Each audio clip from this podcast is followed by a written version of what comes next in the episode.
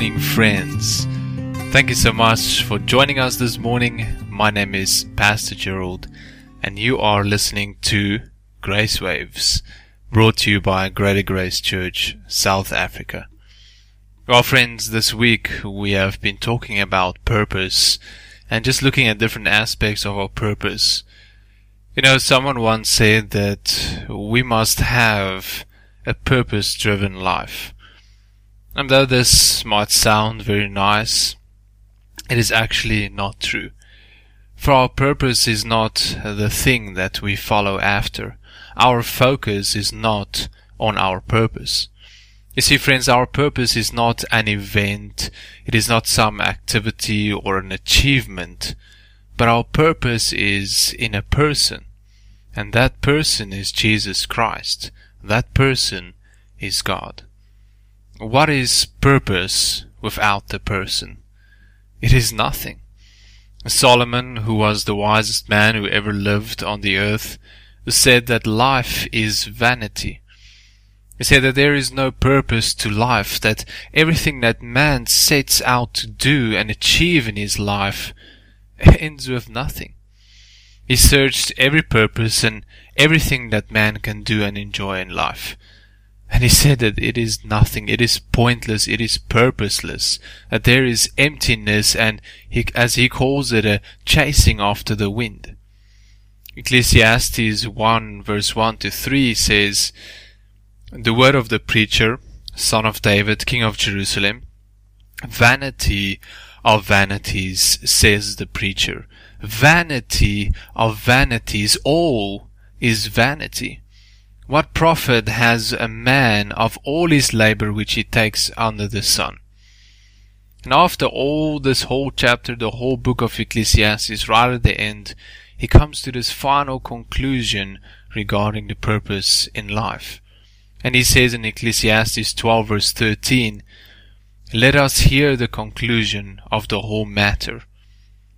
Fear God and keep his commandments for this is the whole duty of man. See, friends, purpose without God amounts to nothing. No matter how great that purpose might be, no matter how noble or how wonderful heroic that purpose might be, without God it is just a temporal purpose, and it will amount eventually and finally and ultimately to nothing. If we chase after purpose, we will soon find that we fall short, that even the very purpose we set out to do, we are unable to do it. Or if we try to achieve our purpose of glorifying God in ourselves, by ourselves, like Romans 3 verse 23, we'll find that we fall short of God's glory. Because we are just humans and we will fail. And we will fail a lot. Our purpose is not based on our works, thank God. But our purpose is based on a relationship with the person of the purpose. And Jesus gave a wonderful illustration in, in John chapter 15, and we'll read from verse 4 to 5. He says, Abide in me, and I in you, as the branch cannot bear fruit of itself, except it abides in the vine, no more can you except you abide in me. I am the vine. You are the branches. He that abides in me and I in him, the same brings forth much fruit. For without me, you can do nothing. In verse 8 to 9 he says, Herein is my Father glorified. Remember friends, that is our purpose. That you bear much fruit so shall you be my disciples. As the Father has loved me, so I have loved you. Continue in my love. See, friends, we do not walk in our purpose through a works program or through striving. But we live in our purpose by walking with Jesus, by having a personal relationship with Him. It is in this relationship that we find our purpose and live in our purpose. Because He is the one that called us. He is the one that gave us that purpose in the first place. And the most wonderful part is He is the one that will do it. Philippians 1 verse 6 says, Being confident of this very thing, that he that began a good work in you will perform it until the day of Jesus Christ. Ephesians 2 verse 10 says, For we are his workmanship, created in Christ Jesus unto good works, which God has before ordained that we should walk in them.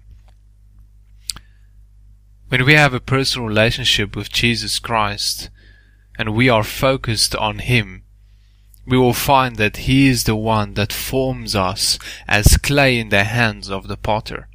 He is the one that purifies us and makes us ready for the purpose, for the intention that God made us for, like the refiner purifies the silver in the furnace in Malachi 3 verse 3. And He will accomplish in us and through us the purpose that He made us for. Friends, today let us remember the person of our purpose.